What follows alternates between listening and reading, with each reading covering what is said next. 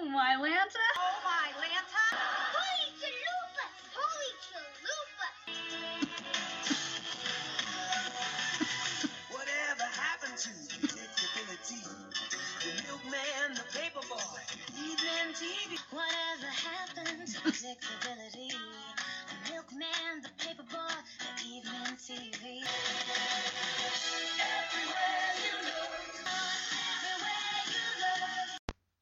There, Tanner fans. Angela Bowen here, the host of Oh My Lanta, Holy Chalupas, an unofficial Full House, Fuller House, po- Full House, Fuller House podcast.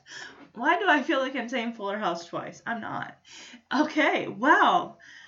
Guys, we have made it. We have made it to the final episode in the Jesse and Becky A Love Story series. Yes, the episode today that I'm talking about is season 1, episode 13 of Fuller House, entitled Love is in the Air. When Jesse and Becky return to renew their vows, a bachelorette party leads to trouble for DJ, who is forced to make a big decision. Now, I wanted to do, I know this episode is also about DJ and Kimmy and Fernando, and, you know, DJ choosing between Matt and Steve, and, you know, the antics of the Fuller kids and Ramona and all that good stuff. We even get a uh, kind of, sort of, maybe not cameo Michelle. I mean, they call her voicemail. We don't hear her voice. Um, I think at this point we'd even settle for just hearing her voice, right? um, but I chose this episode because I thought this is a great little bookend to this. We started off with Tanner versus Gibbler. We we moved on to a little romance.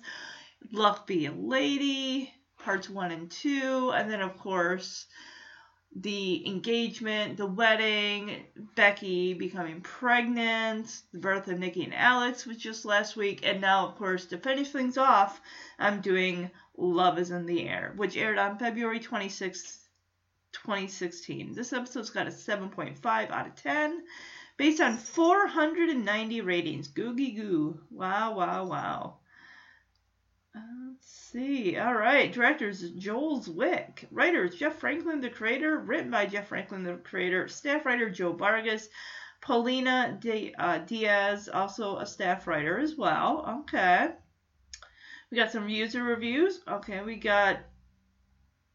I don't even know if these can even count as trivia. Eighth appearance of Dr. Harmon. That's trivia? Really? You think I couldn't have figured that out by watching season one?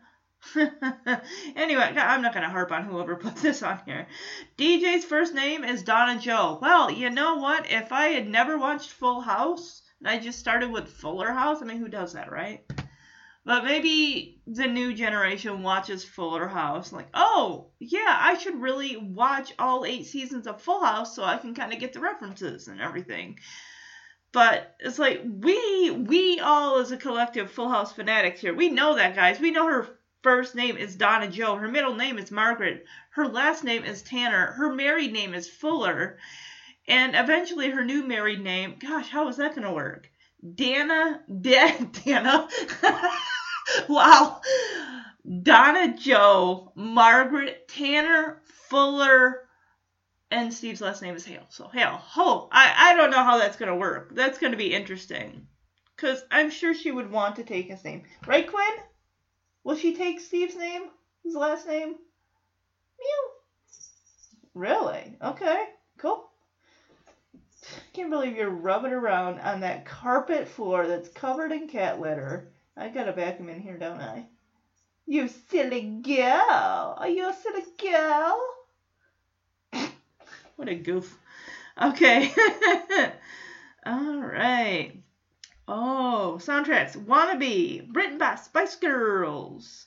Performed by Andrea Barber, Candace Cameron Bure, Lori Loughlin, and Jodie Sweetin. Now, God, I was a teenager in the mid I turned 13 in 1995.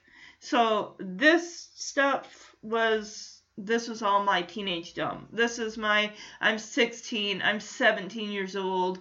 Of course I saw the Wannabe song by Spice Girls on VH1 or MTV, one of them. Oh my goodness. Brings back memory. You know, I was not big on Backstreet Boys. I was not big on NSYNC. My friends were. I'm like, yeah, like I'm alright. You know, this I promise you by NSYNC. I like that song. Um, but I just I didn't get sucked into it. My boy band, if you want to call it that, because they're three brothers, was Hanson. Yes, I was like the odd one out. I mean, who didn't love MMMBop back in 1996 and 97? Yeah.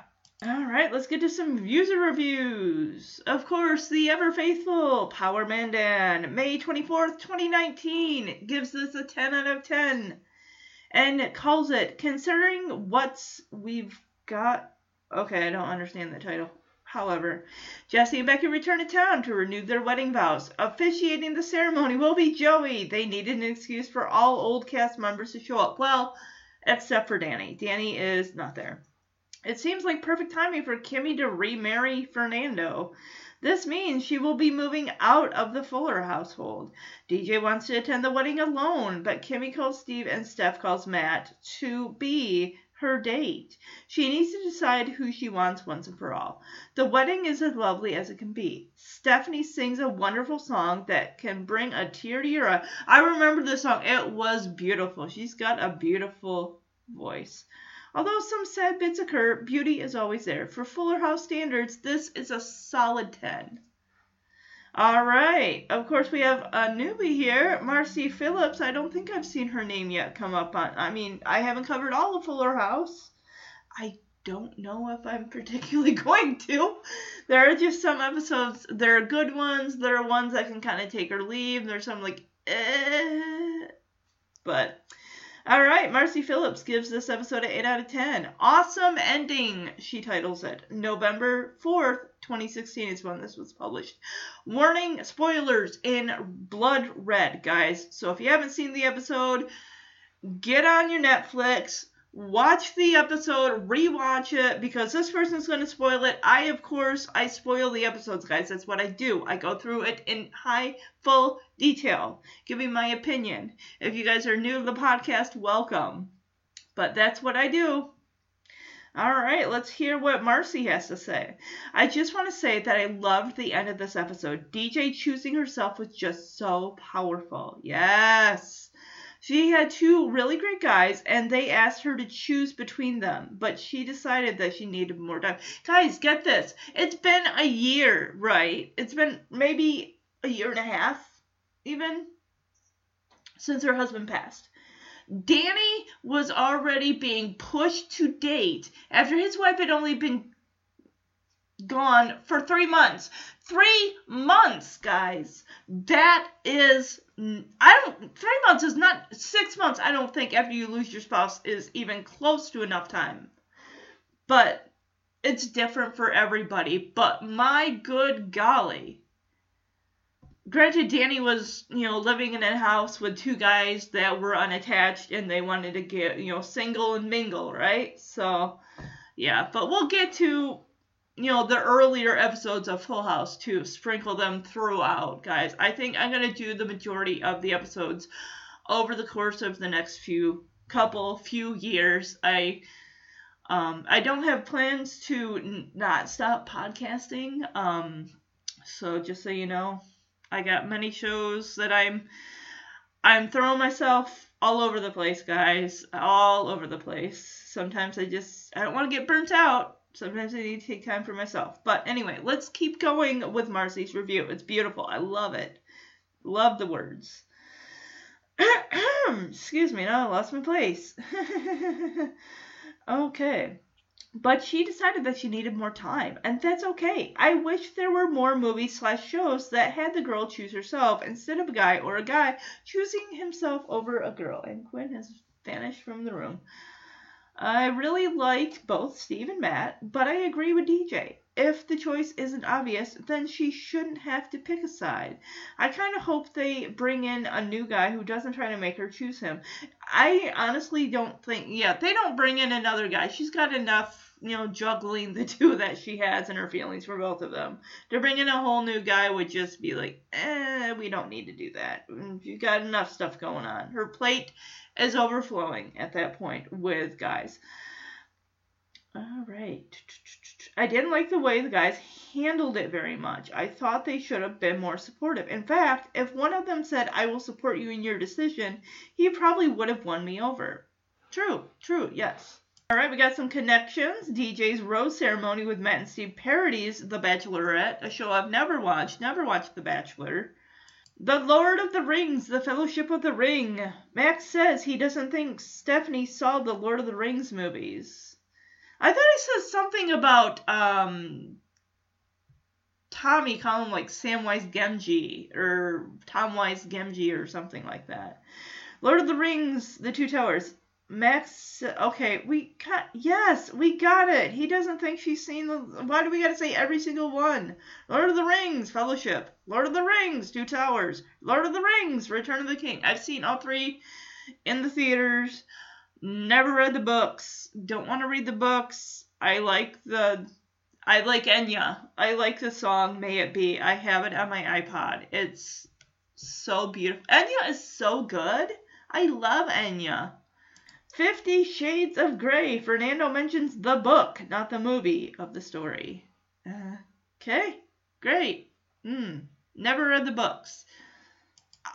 I, I lied a little there. I did kind of flip through dog ear a couple pages of Fifty Shades of Grey, but I did not read it cover to cover. I'll tell you that. I remember I was going to a wedding in 2012. I was on a plane, and I swear almost like a quarter of the people on that plane were reading Fifty Shades of Grey, the book. I'm like, whoa! And we all know, guys, we all know it's kind of an adult version of Twilight, only minus the vampires, but same amount, maybe even more so, of the controlling. Yeah. All right, if you're new to the podcast, I want to let you guys know where you can find the podcast on social media. On Facebook, you can type in Full House Podcast. You can type in Fuller House Podcast. You can, if you want to type all this out, sure.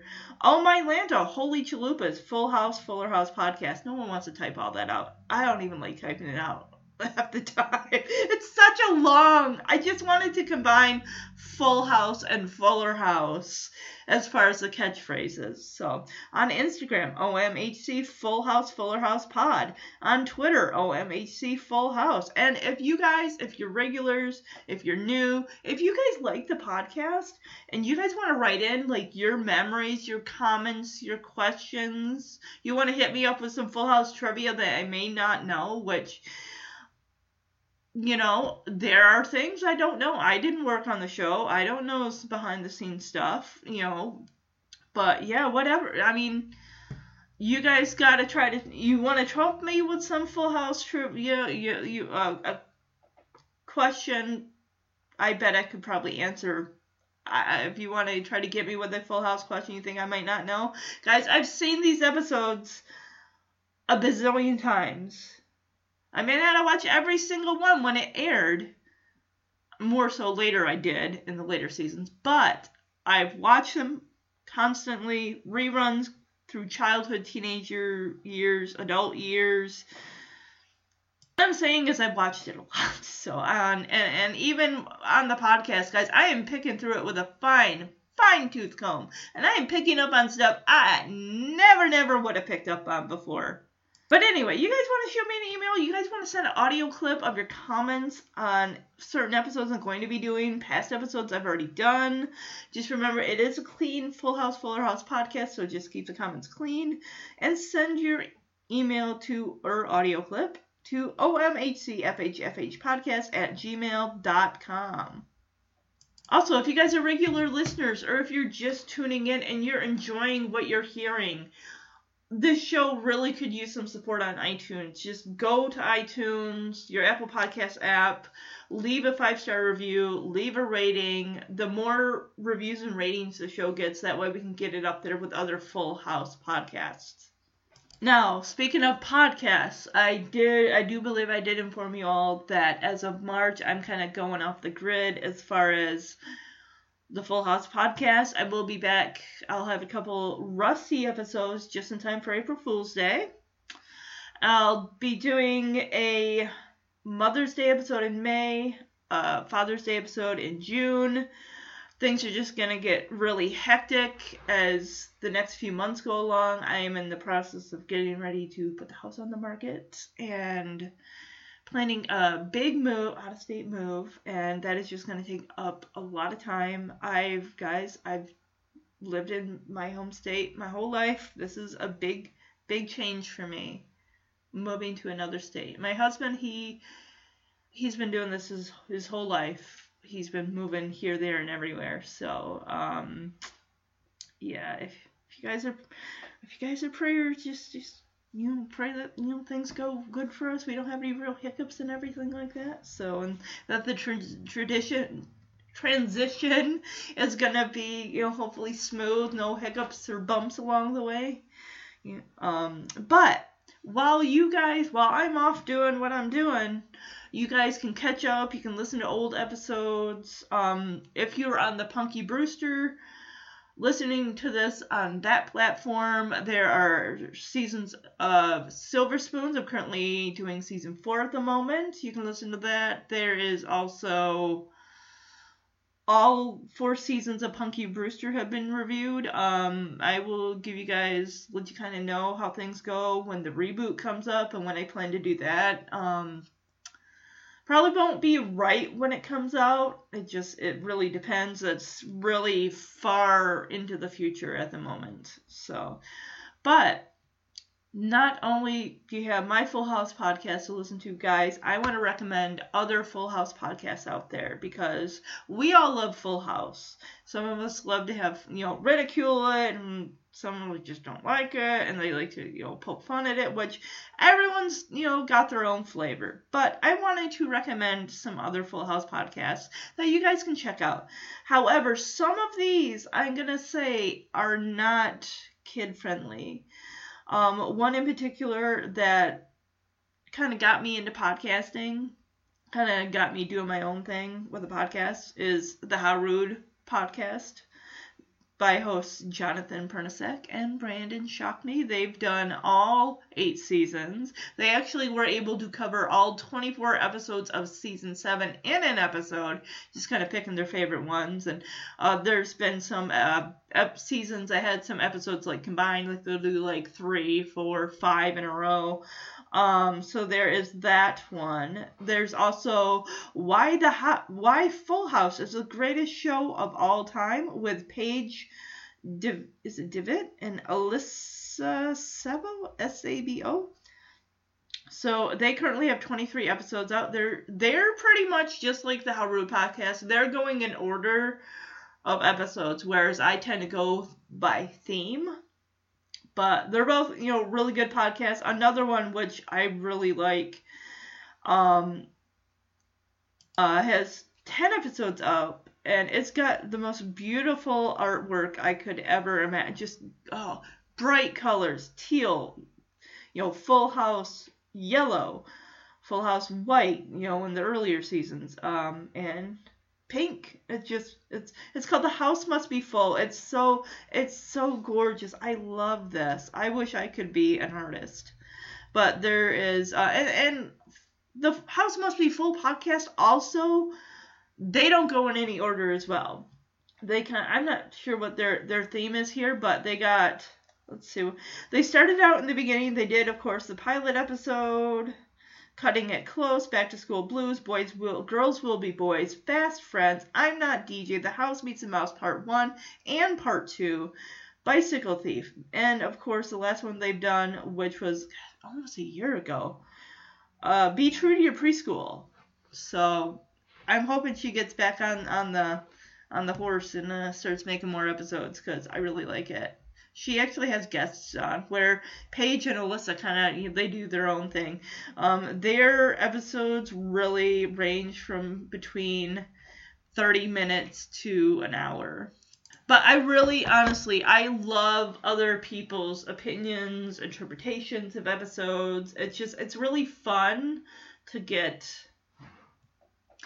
Um, also, unrelated to Full House, I have another podcast. If you guys, of course, were into like TGIF and other 90s shows, one I really want to throw out to you. Good podcast. No, I can't find it. The Feeney Call podcast. Which they are currently wrapping up season two of Boy Meets World. Um, two 20 somethings sit down and analyze the TGIF sitcom Boy Meets World. Each week we analyze an episode for the value valuable lessons that young Cory and viewers were supposed to learn, how those lessons hold up today, and the weekly MVP. With um, Boy Meets World currently on Disney Plus, there are many ways to get your Boy Meets World fix if you want to listen to people talk about the episodes and just kind of relive nostalgia 90s and stuff like that. So just kind of giving you guys some stuff to to occupy your time while i'll be gone for a month. And like i said um when i come back the the episodes are there's probably instead of one a week it'll probably be like twice a month. I know that's not a lot but just kind of got my hands in different podcast stuff right now. Um, the first episode of Diff'rent Strokes, the podcast, I'm putting out an episode in April. And then we'll just kind of wait closer to the fall. I am currently on season four of Silver Spoons, and I kind of want to. I'm gonna wrap, be wrapping that up this year. Diff'rent Strokes will kind of take its place. I plan to do not every single episode. I'm going to probably do a few episodes you know, in the one in the seasons that I want to do, move on to the next season. So it'd be kind of fun. We can also kind of gradually watch the characters kind of grow and go through things according to the timeline and stuff instead of hopping hopping and bopping all over throughout the eight seasons. Also, another thing, April is the one year anniversary of the Oh My Lanta Holy Chalupa's unofficial Full House Fuller House podcast. And I will be doing a giveaway. I'm actually going to let you know what it is in March, and we're probably going to do the giveaway probably in late March, so that way I can get it out and kind of with everything that's going to be going on. So, yeah, I'm excited to show you. I think you guys are really going to like what I'm giving away. It's going to be, you know, every Full House fan who doesn't already have this in their collection, because if you're Full House fan, you definitely would already have this in your collection. But for those of you that want this in your collection and just can't seem to get it, I'm going to do you guys a solid and I'm giving this something away to a very, very lucky listener. So, more on that on Sunday, March 1st. So, all right, guys, without further ado, let's jump into Love is in the Air. Let's close the book on the Jesse and Becky A Love Story series. All right.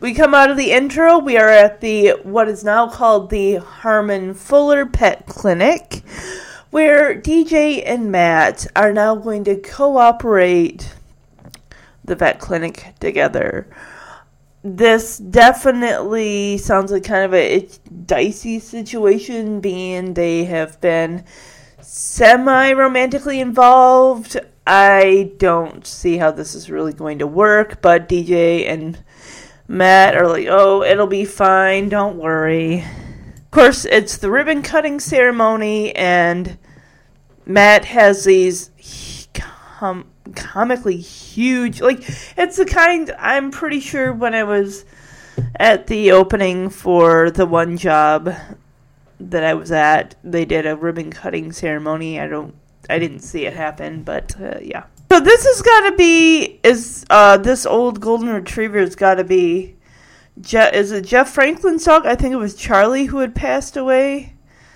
Um I thought it was like season 2, maybe everyone's there. It's just it's such a great moment. You got your balloons, you got your confetti. It's a fun celebration. Of course, DJ looks at Kimmy and Stephanie like, "Hey guys, did you get the picture for the website? Because you know, uh, it'd be nice to have a picture on the website of the ribbon cutting ceremony." Which I mean, it's not like they're opening a new location or anything like that. It's just they're combining their names. Nothing about the place is going to change. Nothing's going to look different. It's just two people working side by side helping animals get better. Of course, Stephanie Kimmy are like, well, wait, no, I thought you were getting it. No, I thought you were getting it. Like, oh boy. So Kimmy's idea to fix this is we'll just restuff the confetti cannons, and Stephanie's like, "Oh, attention, everybody! I'll be coming around and collecting conf- the confetti from your hair." Like, no, just let's move on. It sucks you couldn't get a photo, but you and Kimmy's part of a party planning business. You guys should have been on top of all of this stuff. I mean, if she weren't your sister and she were an actual real client, she'd be complaining. And Steve is here. Why? I don't know. I get I like Steve guys, but this just season 1, he just really kind of comes off as a I don't necessarily really want to see Creeper, but she's hugging Matt and then Steve comes out of nowhere, pulls Matt and DJ apart and gives her his own congratulatory hug. It's like congratulations, DJ.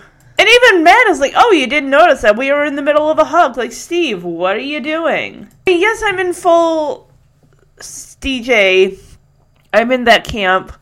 I'm also got a toe in the Matt DJ camp, even though we all know how the series has played out. DJ and Steve are endgame. So, but even still, it's like, come on now. Come on. Steve's acting like a jealous boyfriend, and he and DJ aren't even dating. I mean, they went on a couple dates, but they're not official. Come on now. So Steve wishes them good luck. Well, actually, he wishes DJ good luck because Steve uh, Matt's like, "Oh, well, that's very big of you, Steve." And Steve's like, "Oh, well, no, I'm wishing DJ good luck on her clinic, and you, I'm wishing would go back to Florida and return to your career as an underwear model." And apparently, the modeling career of the Bikini Briefs put Matt through vet school. Good for him. Of course, it's like, where does Steve get his information? Apparently, he buys those boxer briefs. And Matt's face was on the box that the underwear briefs came in. Alright, so they actually are gonna get the photo, the grand opening part two. Everybody smile, and Matt puts an arm around DJ. And then, of course, Steve has to get in there in the middle of them and smiles like, dude, you're not a third party of the pet clinic. Stop. I like Steve, but I don't like this version of Steve. He's clinging. He's like Jackson, only 25 years older. Yeah. St- mm.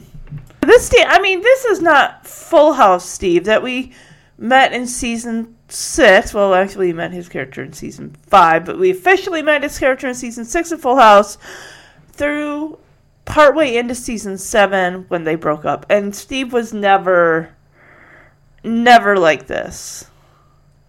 Okay, so Kimmy has been engaged. She's been proposed to by Fernando. They're gonna give it another. They're gonna give it another go.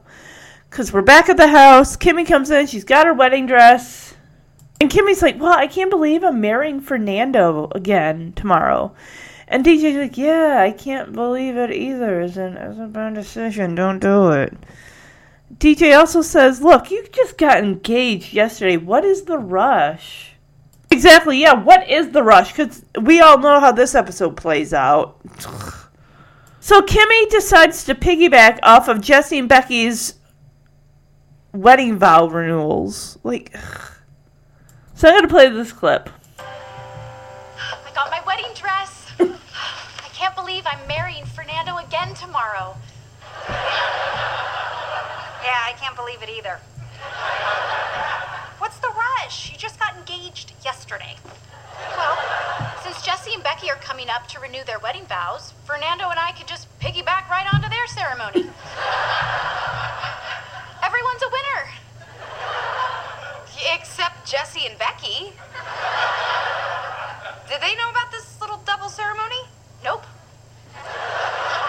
I'm waiting for the perfect time to tell them. Like when they're walking down the aisle.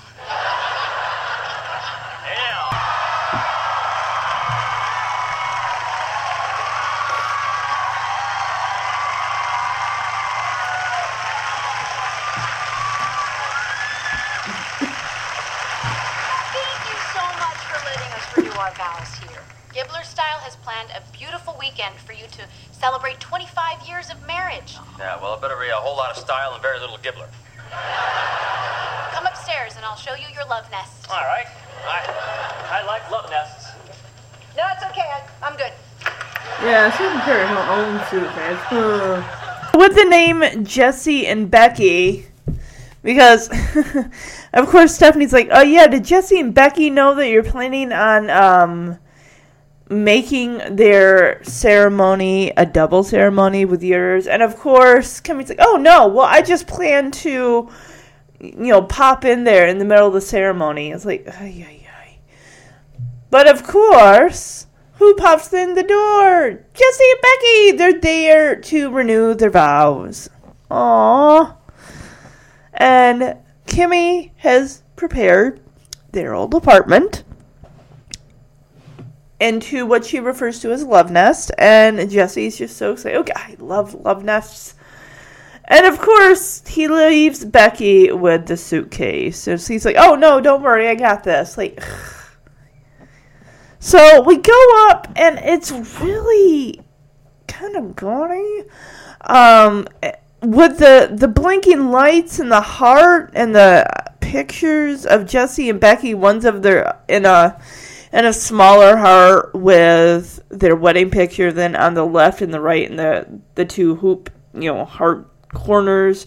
There's the ones that Jesse and Becky had professionally done when they were dating. Uh, remember when in Full House, Jesse had a framed picture of him and Becky and a framed picture of Becky, and it just kind of makes me think of when Jeremy and I were dating. I think we were like not quite two years dating, but we decided to go. I think it was was it Kmart? We went to Kmart and got uh our pictures professionally done, just you know, so we'd have something. So, and one of them hangs in our house on the wall. We just look at it and we're like, where did the time go? So Jesse and Becky are celebrating their 25th wedding anniversary. Wow. If that's the case, the Valentine's Day must be. I'm. Hmm, I'm sorry, I'm yawning. I just woke up just after nine. And it's currently 10:34. But Jesse just loves to be reminded about his hair. Like, oh, thank you. And Kim, I guess, is pouring them champagne or something. And just like, oh no, no, no, no, not the. I mean, the hair. I love my hair. Like, of course you do. You're Jesse Katsopolis. Hair is like your middle name next to Hermes. Actually, Hermes was his supposed get birth name, but they changed it to Jesse, supposedly. I can't remember. Did we ever learn Jesse's middle name? You'd think I would know that. I'm so I claim to be such a Full House fanatic because I know Daniel Ernest Tanner and Joseph Alvin Gladstone. I don't, I don't even think we know Becky's middle name. We know all the girls' middle names: Stephanie Judith, D- Donna Jo Margaret, and Michelle Elizabeth. So Becky tries to, you know, make a positive out of this. You know, Kimmy, we love our room. It's like our own little honeymoon suite on steroids. And Jesse put what their wedding photo above their bed. Okay. Because I know in their apartment, when they're living there in Full House, you see around the apartment, their attic, that there are many, many pictures of them from their wedding. And Becky thanks Kimmy for, you know, arranging this romantic weekend, making it just about Jesse and Becky. Oh, Kimmy's just about to make the announcement that she and Fernando are going to also be joining in on their renewal ceremony with a. You could even call them renewing their vows in a way because they've already been married. I mean, granted, he handed her divorce papers so they could get remarried. But before Kimmy can even say anything, Fernando is up there. Ah, my fellow groom, and of course with his accent. Jesse, this is like a running joke between Jesse and Fernando that he could just. His accent's so thick that he can't understand what he's saying. So I'm gonna play this this clip here. I just it's. I know for it seems like on TV shows they always like oh let's make fun of the person who can't who has issues with you know speaking English or just trouble with the dialect or, or, or however. And you, you know, growing up, you, you laughed at it, but now it's just, it's borderline, it's offensive. Like, oh, look, we're laughing at this person is struggling with the language barrier. Like, no, it, mm, and Full House does it because they want to be funny. And it's Fernando, because Fernando is so kooky over the top. He's just so out there. But we love Fernando. I mean, yes, he did cheat on Kimmy, and we hate him for that. But he's a good father to his daughter. Granted, the emotional wringer they put Ramona through in this episode is just, it's very nerve wracking and it's very sad. Because, like, you guys need to decide what you're going to do. You're going to get married, you're not going to get married, you're going to be engaged forever, whatever the thing. But this, you have a child to be thinking about, too, and what she's emotionally going through. Wow. Beautiful. Why, thank you. No, not the room, my hair. I love my hair. Kimmy, we love the room. It, it's like our own little honeymoon suite on steroids. Jesse put that photo above our bed. Thank you so much for arranging this romantic weekend that's all about just the two of us. About that just the two of us thing, I have a wonderful surprise. Ah, my fellow groom. What's a fellow groom? You are my fellow groom. Mwah, mwah. What's this man saying? Why is this man kissing me? We are getting married together in a beautiful double ceremony. I didn't agree to that, and I'm not paying for that Surprise! either. No. Adding a real wedding could make our day extra romantic. Nah, maybe. Or it's a sneaky way for them to get me to pay for their wedding. Yeah. Good news is both. Uh, no. I must marry Kimberlina as soon as possible. Why? Our marriage will be new and improved. Before, I was always away racing cars. But from now on, you and Ramona will be with me on the racing circuit. Glued to my side. Senor Gibbler, that, that's a very moving speech, I think. But I didn't agree to anything yet. I'll give you a discount. The Kimmy special. And later tonight, I'll give you the Becky special. Hmm, interesting. Oh, mercy. Wow. Okay, whatever that Come to your follow groove. Thank you, Uncle Jesse. Uh, get with the kissing. No, no, no more kissing. I'm not your uncle. You're everyone's uncle. You're Uncle Jesse. Exactly, he is everyone's Uncle Jesse. Well, I mean, I get where Becky's coming from. Like, oh, honey, it'll be good. It'll be you know a real wedding during our renewal ceremony. It'll just remind us just how much in love we are with each other and all about love and marriage. And I'm like. Yeah, that'd be awesome if it were their first wedding and not.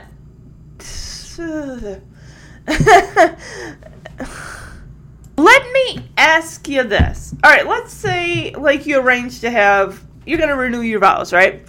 And you're paying money for it, and all of a sudden the person that you paid money to to offic- you know all this stuff, party planner, what have you, person comes up like, "Hey, look, um, I know you're planning to renew your vows, and that's everything's fine, everything's good, but we have this other couple that wants to come in and also get married as well. Do you mind doing a double ceremony? I'd be like, no, no, no, no, no. Be like, I don't care if you're going to give me a discount. The answer is still no.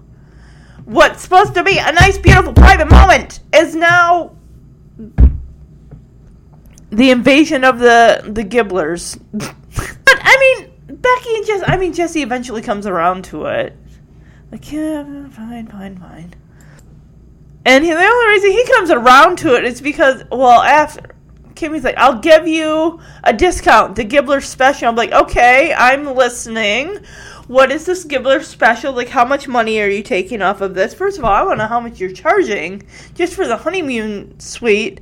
And then the whole, you know, we'll get to the backyard and how beautiful it is. But of course, Becky's like, "Oh, later tonight, I'll give you the uh, Becky special." And he's like, "Oh, really?" And she whispers in. We don't hear it, of course. He's like, "Oh, have mercy!" And he's like, "Okay, okay." And of course, Fernando with the hugging and the kissing is like, "Please don't kiss me." and of course, Fernando's like, "You're Uncle Jesse. You're my-" and like, I'm not your uncle." And I agree with him. You're everyone's Uncle Jesse. You're Uncle Jesse. Yes. Although Fernando does slip in the fact that Ramona and Kimmy are going to be with him on the racing circuit, so he's they're going to be traveling with him. Ramona's going to be pulled out of school, going from town to town, city to country, flying all over, probably having to be homeschooled by somebody, and just travel around you know, for his racing career, which I don't know is a pretty lucrative. It brings in money and he's doing his thing, okay? That's the first drop of could this ho- Fuller House be reduced to a full house? I don't know. I don't know. Or a less full house. Less Fuller House, excuse me. Oh, this is beautiful! I love this. Jesse, did he plan a candlelit dinner? Aw, it's downstairs. We got the little lights are dimmed. Um, a couple, one by the stairs, one by where the laundry room is, one by where that desk where the phone is, and then of course one by the um, going down into. I'm guessing is that kind of now Stephanie's apartment, but it's really sweet. Oh, he made her. Di- is this gonna be like a throwback to the Rock the Cradle episode with the? Although we did get a throwback to that in Full House and Room for One More when Jesse made the same meal for Becky when he's like, "Let's have another baby." Apparently, their very first date, they're having that meal. Extra pickles, no onions. Um, well, I'm gonna tell you right now, if you know me, if you're listening to this, this podcast and other podcasts I've done, not a fan of pickles, not a fan of onions. Well, maybe itty bitty baby diced onions, but very, very finely minced diced onions, barely there onions. But I like onion rings. Oh, those fries look fantastic. Want to play this clip? Oh, I love them. I love them. And it's so sweet. We get to see little hints of, you know, they've been married for 25 years, and it's just so sweet and beautiful. Because they did get married in 1991, so. Oh, Jess, a candlelit dinner. Yep. Oh. The exact same meal we had on our very first date. Double cheeseburgers. Extra pickles, no onions. Oh, you are such a romantic. We met here 28 years ago. When I looked in your eyes, I knew you were the one. I felt the same way about two years later. Yeah, yeah. But we're still here and more in love than ever. Aww. Gosh, how do we do it? Because we always put each other first. That is our secret. Hey, you ready for Kimmy's bachelorette party? Yep, let's go. Wow. What happened to putting each other first? It's your turn to put me first. We won't be late, right, girls? No, no, no, not at all. of this. Jesse takes Becky's hands and says, We met here 28 years ago. When I looked in your eyes, I knew you were the one. And I love how Becky says, Well, it took about a couple years for me. Which, I mean, if you think about it, I mean, he was more love at first sight. Like when he saw her on the steps of the, you know, of the entryway of the house there. He's like, have mercy. And she is just like, oh. She thought he was cute and sweet and funny and everything like that. But it, it took a little bit for them to actually get together. Oh, she says, I felt the same way about two, year, two years later when he's like, I first time I saw you, I knew you were the one. it's just kind of like. and I love how she adds, but we're still here and more in love than ever. Aww. And she asks him, like, gosh, how did we do it? And Jesse's like, because we always put each other first. Bam! The kitchen door pops open and DJ, Stephanie, and Kimmy are like, "Hey, you ready for the bachelorette party?" And Becky is just like, "Yep, let's go." And Jesse's like, "Well, wait a minute. What happened to putting each other first? She's like, "Yeah, now you can put me first for a change." Yeah, Quinn. What do you think about Jesse and Becky? She doesn't. She's more interested in the towel rack that's on the floor right now than anything else. You silly girl. So DJ wheels over Tommy's high chair to where Jesse is, and she's like, "Look, Uncle Jesse, Tommy wants a double cheeseburger, but throw it in a blender first. All right, so now we got Jackson coming down with his. Uh, I wouldn't even call it an issue or a dilemma with Lola. It's just he's been riding high on that Lola train since before Fuller House started. I don't know how long he's had this crush on her. But he wants to make a move. And of course, Uncle Jesse, being the king of moves, would probably know how to give Jackson the best advice. And of course, with the wedding coming up and well, the double ceremony, Uncle Jesse's like, look, there's a wedding happening tomorrow. Girls love weddings, very romantic. Invite her. And then if the evening goes all well, we just, you know, kiss her on the hand. And he demonstrates, Jesse demonstrates by kissing Tommy on the hand. And then Uncle Jesse's like, okay, if that goes well, you can proceed to the next move. And Uncle Jesse, of course, proceeds to blow on Tommy's belly. Did it all the time in season one with baby Michelle. And of course, baby Tommy just loves this. You can tell he's been munching on Cheerios. And of course, he's got like a tooth. So Jesse's like, oh, you don't need a blender, kid. Here you go. Have this double cheeseburger. I love how Tommy just kind of holds it. And this double cheeseburger is like half the size of Tommy's face. And Uncle Jesse's getting ready to like bite into his double cheeseburger. And Tommy goes and grabs it. And Uncle Jesse's like, oh, yeah, okay, here you go. But of course, getting back to Jackson, when he sees Uncle Jesse blowing like a raspberry, I hate that term, on uh, Tommy's tummy, he's like, oh gosh, that's a pretty advanced move. Should I try that? I, I mean, I don't know. I don't think Lola would be into that. Oh, and well, Jesse is like, well, it's to be fair, it's an advanced move. Like, it's I. I don't even know. Do parents do that to their babies anymore? I mean, I don't have a kid, so. I mean, the kid clearly gets a kick out of it, so I mean, it's basically whatever. Ona comes down with Max, and Max is all like, I smell Mickey D's. It's like, yes, Mickey D's has its. Burger King also has its own distinct smell. I mean, you don't even have to be in a Burger King. You just have to be around one around like 11 o'clock in the morning, and you immediately, you smell that grilled meat. That like, oh, it smells like Burger King. Oh, smells, it must be lunchtime. I smell Mickey D's. Driving past a McDonald's around like 11 a.m. to noon.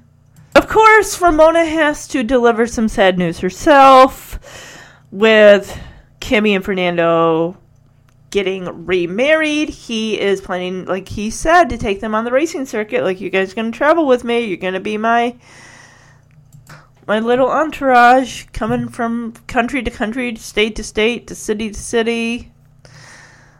For a kid, that's got to be a blast, but you think after a while, it's like, that's going to get old fast. But with Ramona, she's all about wanting her parents back together and just being a family. Of course, this news hits Max harder than it does Jackson. Jackson's like, oh, I get my own room back. Sweet. I'll help you pack, Ramona, so I can get my own room. Max is all like, Ramona, I don't want you to go.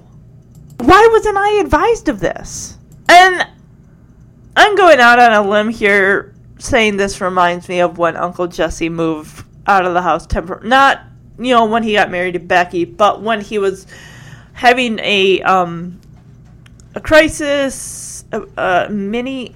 I don't even know if you want to call it a breakdown, but just seven month itch. He'd been there for seven months. Like I gotta, I gotta like step back from this situation and kind of like uh, re uh, discover myself, kind of find myself. Just reevaluate my priorities, that kind of thing. When he goes to like uh, Tahoe, skiing in Tahoe. It's the idea like, oh, the house could be less full by one member, but now would be two members because Kimmy would also be moving out. Therein lies the fact that mm, DJ be missing a person, and, and they they've gotten really close. I mean, I don't know how much span of time between episode one of Fuller House and episode thirteen, because this season dropped all in one day on February twenty sixth. We don't know how long it took to shoot the episodes. If they're doing an episode a week, which I don't know, um, so that would be over th- the course of three plus months. I don't know. I don't know. Let's move on from this. But I'm gonna play this clip because it's just it's sweet. We kind of learn what the kids what are going. You know, Jackson, like I said, he's been on the Lola train since day one, and Ramona just wants to get her family back together. If that means moving out of the house, then that's fine. I mean, she does say, you know, I'm really gonna miss you guys. We've gotten so close in the time that we've been together.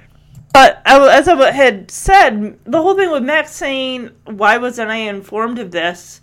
It kind of makes me think of, like I said, when Jesse just up and left in season one, and DJ said, "I can't believe he's leaving." You know, I mean, I after Mom died, I thought I'd never get used to somebody living here again, and just when someone moves in for even if it's just a short amount of time you get comfortable and f- familiar and you get into a routine and then something happens to change it where maybe the person moves out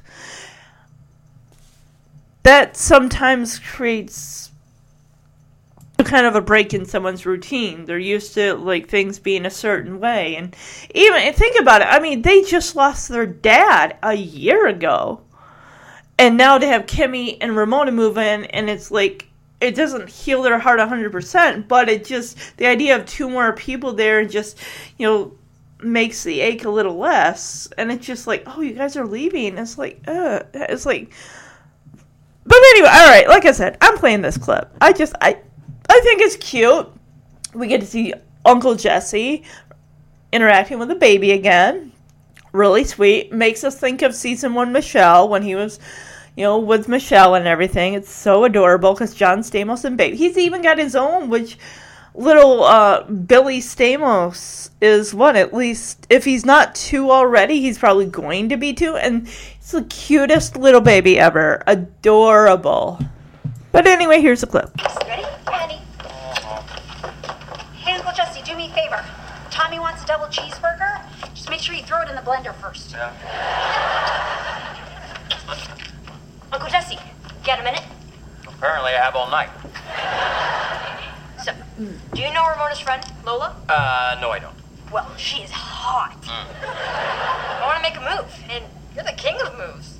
He's not wrong. It is Uncle Idiot told you that. You did? Oh, Yeah. Well, you're in luck because there's a wedding tomorrow. Girls love weddings, so invite her to the wedding, right? You get her to the wedding, you let the music play, let all the romance take over, and you kind of grab her hand like this, and you give her a little kiss. And if she gets all caught up in the romance, then you move in for the big one. It goes a little something like this. Um. Oh, that baby loves it.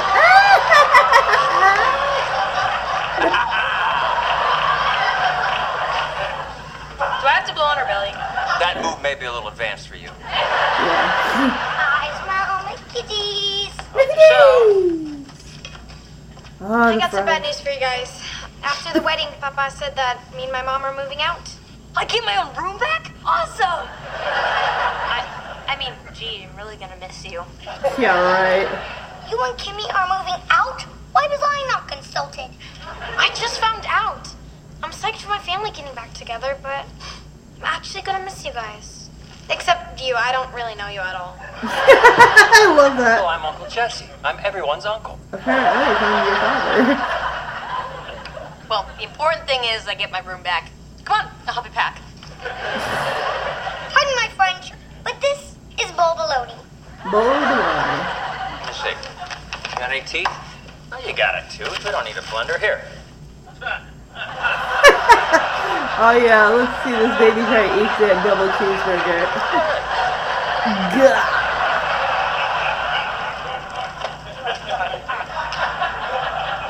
Like I think this one did. Oh, yeah. I love some of the stock footage that they have, like the Bay Bridge at night, or the Golden Gate Bridge, or the Bay Bridge at night, just as it's slowly transforming from like dusk to evening, and it's just the bridge is lit up. It's so gorgeous. I love it.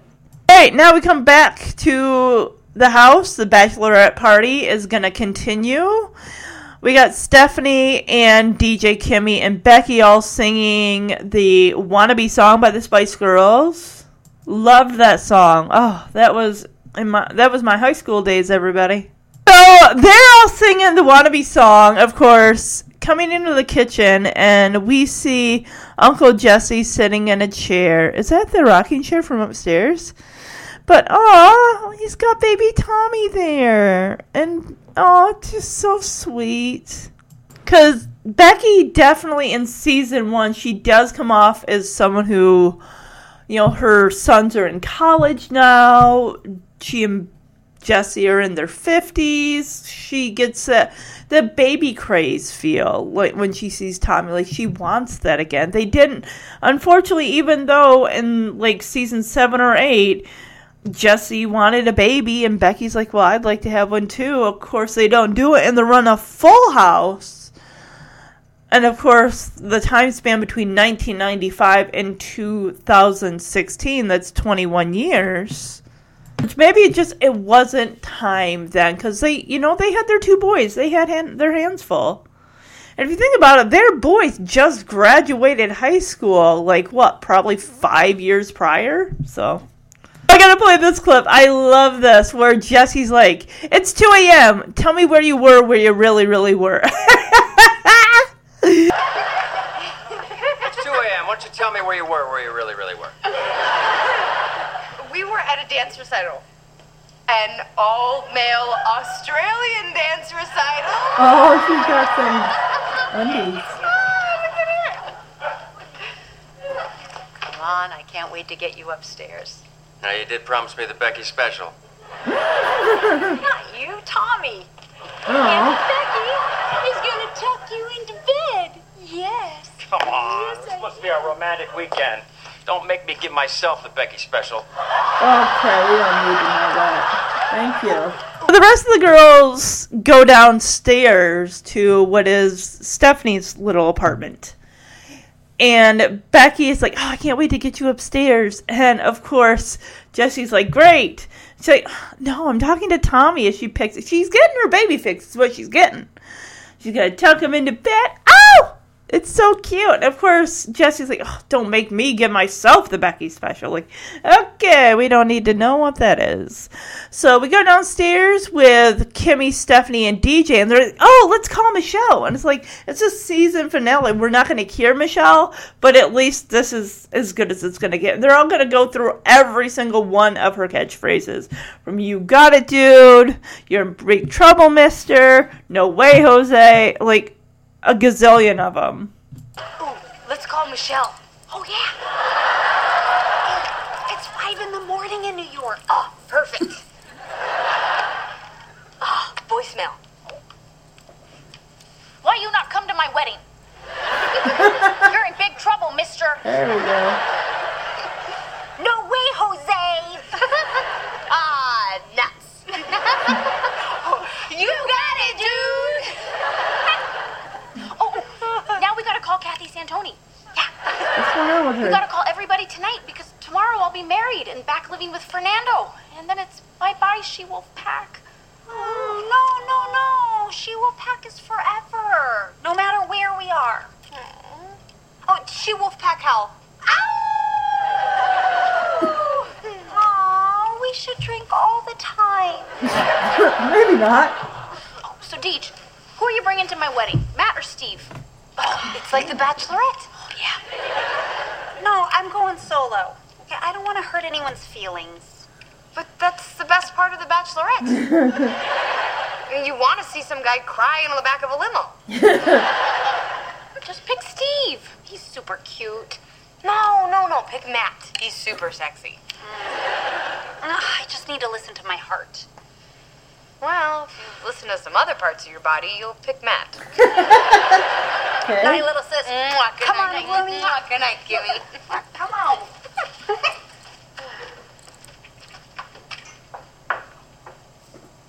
When you hear the beep, speak.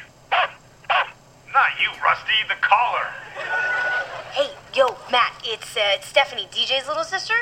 Okay, you need to get your butt over here tomorrow because you're going to be DJ's date for Kimmy's wedding, okay? All right, go Team Matt. Be up in a minute. Hey, Steve. Sorry to wake you up, but great news. You're DJ's date for my wedding tomorrow. yes, I've been drinking. and yes, gifts are welcome. We could really use a cheese knife. It's like 5 a.m. in New York, and they're like, oh, let's call Michelle. And they're like throwing her catchphrases like, no way, Jose. Ah, nuts. You got it. And the last one, of course, is, you got it, dude. Shame we couldn't hear that voicemail, but I mean, how are they going to do that? You'd have to get an Olsen twin. To like, and I think at that point we'd be cool with like just listening to their voice on speakerphone or or seeing a shot of them like on Skype or something at DJ's wedding, like bring a laptop or whatever like that. Almost feels like the season five, episode nine, a modest proposal where Steve proposes and everything, and at the end the girls are celebrating at the house and Danny's like, "Oh, I'm so happy, you know, I can have my, you know, three girls again." It's almost like almost feels like the writers are saying, "We give up." Like Michelle's not coming back. Of course she's not. We've tried or the Olsens aren't coming back. We've tried. So it's almost like, "Okay, so Kimmy is not going to be that substitute daughter that Michelle was supposed to be." Or I I that that's what I'm getting from that just you know they wrote that line for Bob Saget as Danny Tanner to say like I'm ha- now I have you know three girls or something or whatever. You're in big trouble, Mister. That was another one that Michelle would say because Kimmy's like, "Why you not come to my wedding? You in big trouble, Mister." Of course, they're like, "Oh, let's call Kathy Santoni. We got to call everybody because." Kimmy's like, once I'm married to Fernando tomorrow, then that's it. I'm moving out of the house and we're gonna go, you know, live together. He and I and Ramona. And it's like, let's call everybody. Let's call. I'm like, oh yeah, let's call Jake Bitterman, Kevin Gwynn, um, um, uh, uh, Charles. Let's call Charles. no, let's let's think of everybody that we can call. We've.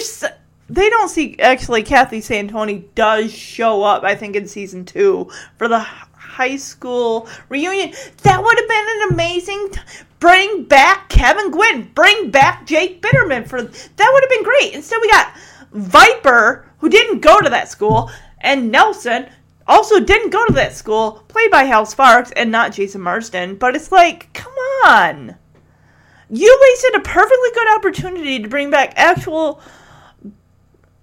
but then again, think about it. It was Van that was Van Atta. So and with all the redistricting that Stephanie's, you know, when she like, why did I get stuck in DiMaggio? Because so and so went here, so and so went there, so and so went there.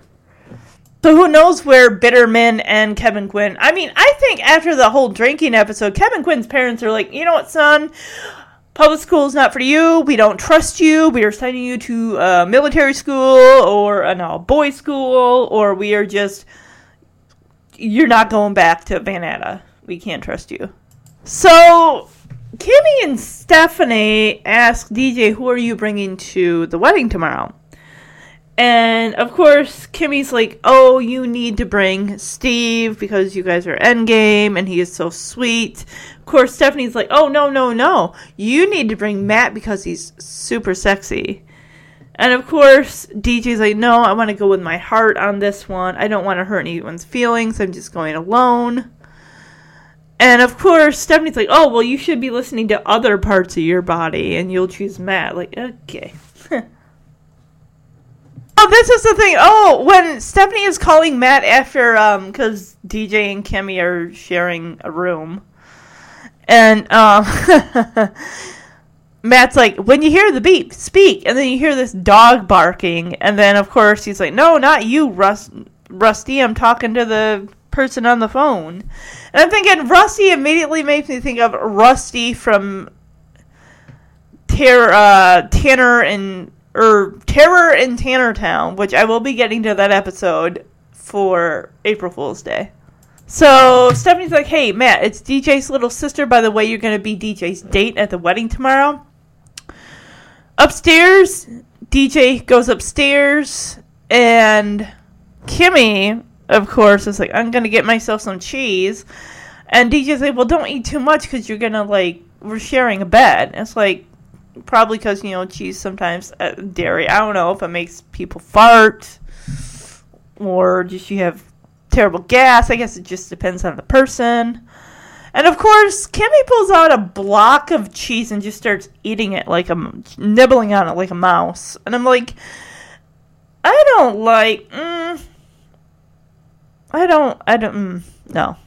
To mention that is family cheese. You just start like gnawing on it he calls up Steve and says, "Hey, you're going to be DJ's date at my wedding, so this is going to be fun when Matt and Steve arrive." And they're both there to be her date, and DJ has no idea. Of course, it's kind of funny because uh, it's like 2:30 a.m. and of course, Steve, like other people, are probably sleeping at this hour.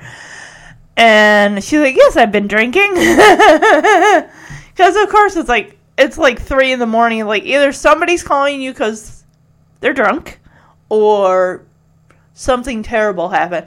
That I would rather someone call me when they're drunk, which I don't know anybody really that drinks.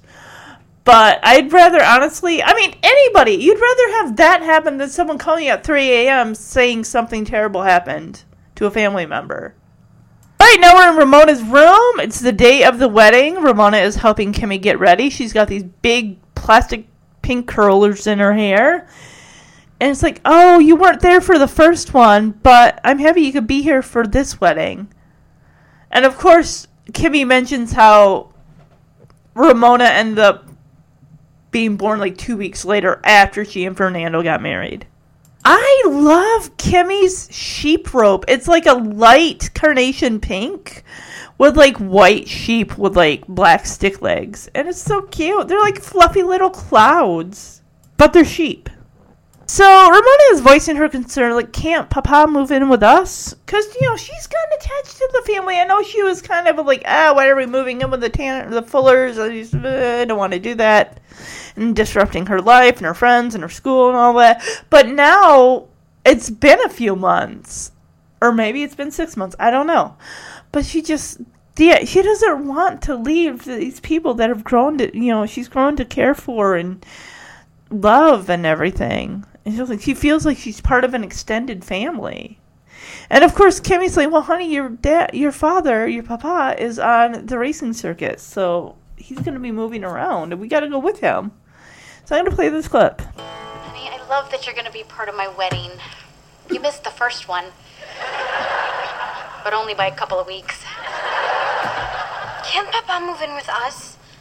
I can't believe I'm gonna say this, but I like living here. It's fun being part of a big family. Oh, sweetheart. You don't have to live here to be part of this family. I've been barging in here for 30 years. That's true. She has. Ramona, you know Lola. Which tie would she like? The one without the Santa Claus? Yeah. I'll go with my J Money money tie. oh, and uh, just so you know, Max says he's not coming to your wedding. What? He ordered the swordfish.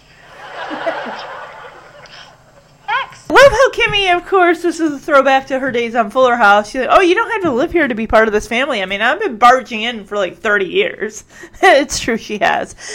Jackson, of course, comes in wearing a nice, sharp blue dress shirt, and he's got a couple ties. Like, all right, which one you know Lola best? What one was you like?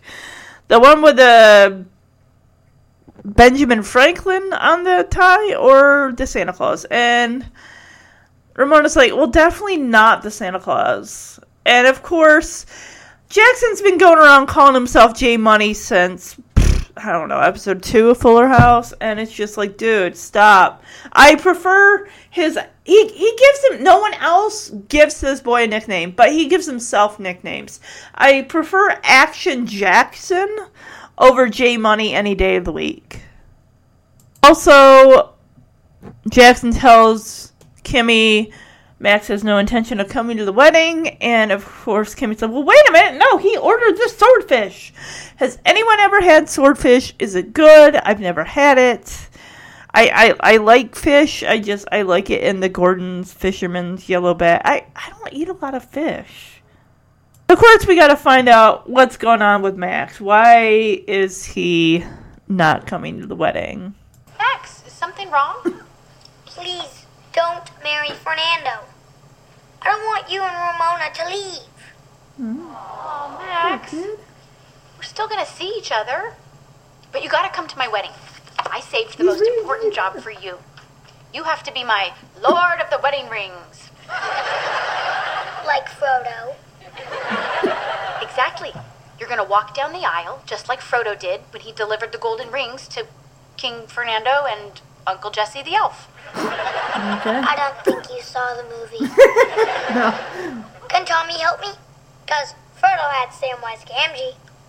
That's a great idea. I love you, Kimmy. Aww. I love you too, Max. That's so sweet. I'll try not to cry. It's okay. Everybody cries at weddings. Sometimes they even cry a little before the wedding. So yeah, Kimmy's like, Max, what's wrong? Why aren't you coming to the wedding? He's like, I don't want you and Ramona to leave. Oh, buddy.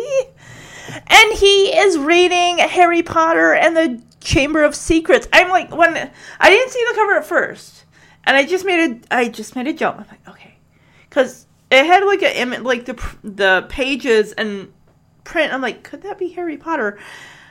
And Kimmy takes a book from him. We see the cover, Harry Potter and the Chamber of Secrets. I'm like, yes! Oh, Harry Potter reference. We also get a Lord of the Rings reference as Kimmy is going to call him the Lord of the Wedding Rings. And of course, he has to bring them to King Fernando and what do you say, Lord Jesse or something like that. And of course, Max is like, I don't think you saw the movie. and of course, Max is like, well, Frodo has his Samwise Gamgee. Can I have Tommy be my? I don't know what what, what was Samwise was Frodo. I've seen the movies. It's been a very long time. Was like uh, not an apprentice. Not a, I don't know. Even if you want to call Samwise Gamgee a sidekick or something, I don't know. I think that's cute. Like the incorporates that into the wedding. That she makes a little role for him to kind of like, hey, I'm gonna miss you. It's gonna be great. It'll be fine. And of course, Max is like, I promise not to cry during the wedding. And he's like, I love you, Kimmy. And she's like, Oh, I love you too, Max. And they hug. And of course, Kimmy's like, Oh, sometimes you even cry before the wedding. It's just so sweet. All right, so the whole wedding date fiasco is going to take place now as the doorbell rings. DJ comes down. Matt is dressed very impeccably in a beautiful suit. And Kimmy and Stephanie are going to witness this little kerfuffle confusion. I got it! I'll get it! Hi. I guess I'm early for the wedding, but I wasn't given a specific time. Given a specific time by who?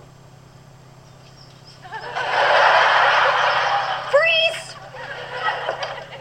What did you do? I did nothing. It was the five tequila shots that did the inviting.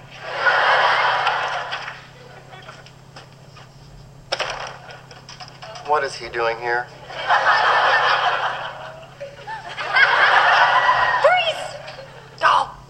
so effective. Did you do what I think you did? I plead the fifth tequila. well, you three probably want to be alone. Oh, yeah, don't let us intrude. Freeze! I knew it wouldn't work forever. I gotta say, this whole matter, Steve thing, is really starting to get to me. Some nights I'm having trouble sleeping. Me too. Are you getting uh, acid reflux? Big time. Rolaid? Oh, yes. Yes, please. Thank you. Wow. Such fast relief. Teach, Matt is obviously a great guy. And easy on the eyes. I'm clearly the better match for you. But you just gotta make a decision already. And I agree. I mean, Steve is well, he's cute as a puppy. Plus, he was your first boyfriend, but who knows? I might just be your last. After the wedding, I promise I'll make a decision. Okay, good. Great.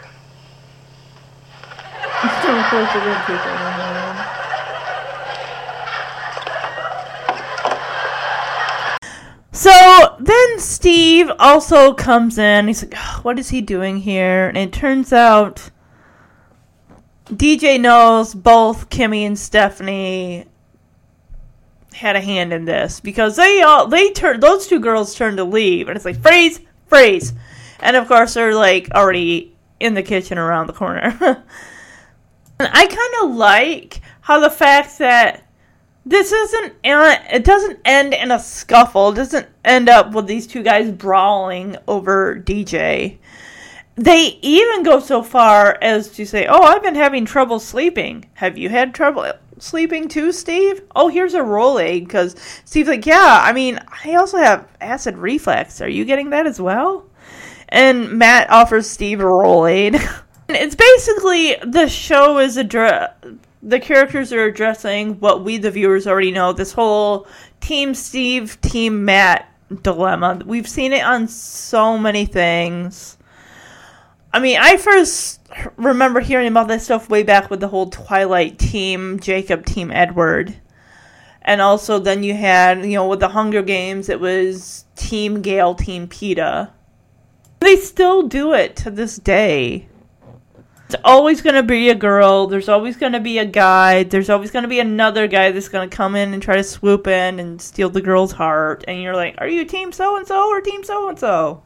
But, I mean, I like how Matt and Steve even kind of talk each other up. Like, Steve's like, yeah, I mean, Matt is just, he's very good looking and everything like that, and a nice guy. And Matt's like, yeah, and, you know, I mean, Steve is as cute as a puppy. I get it. He's your first love, your first boyfriend. And he takes, Matt takes DJ's hand and said, but I could be your last. DJ finally says, look, and she's holding both their hands. I will make a decision after the wedding. And of course, she proceeds to go walk towards the kitchen. Both guys are still holding her hands. And of course, it's comical as they try to go through the doorway. It's just like. And guys, if you, you've seen this episode, you know how it ends. So now we're going to move outside to the wedding ceremony. All right, so Stephanie, this is all, it's so beautiful. This whole thing is set up in the backyard for the ceremony. So many flowers, so many different colors, a lot of red, a lot of white. Of course, it's, you know, around Valentine's Day, so. And guess who's officiating, offici- officiating the ceremony? It's Right Reverend Gladstone. Oh boy. Yeah, he probably got his. I'm sure he did that. Uh, where you can become like a minister to officiate a ceremony online. Joy comes out wearing his Detroit Red Wings jersey with the C on it. He's got a hockey stick, and I don't know what it's. It's like a white slip underneath to represent like a robe. Of course, with him officiating the ceremony dressed in hockey gear, well, the jersey and a, carrying a hockey stick, he has all these hockey puns. I'm going to play this clip. Gibbler Style Party Planning is pleased to announce that officiating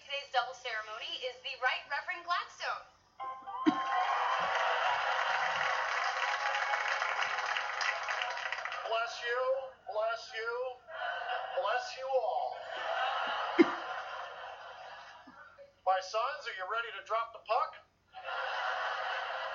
Joey, I'm glad you're finally embracing your female side. well, Jess, in order to get my minister's license, I started a religion inspired by my love of hockey. That's the dumbest thing I've ever heard. Yeah. I call it Our Lady of the dumbest thing I've ever heard.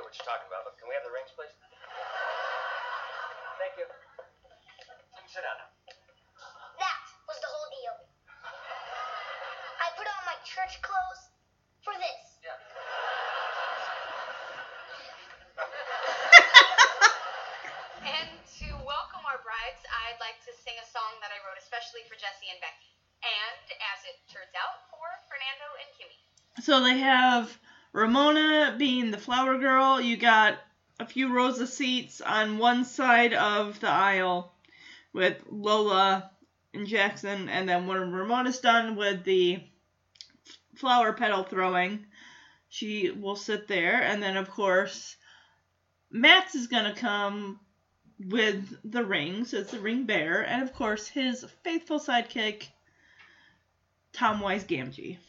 And on the other side of the aisle, we have DJ sitting between Matt and Steve on what looks like a chaise, lounge, however you say it.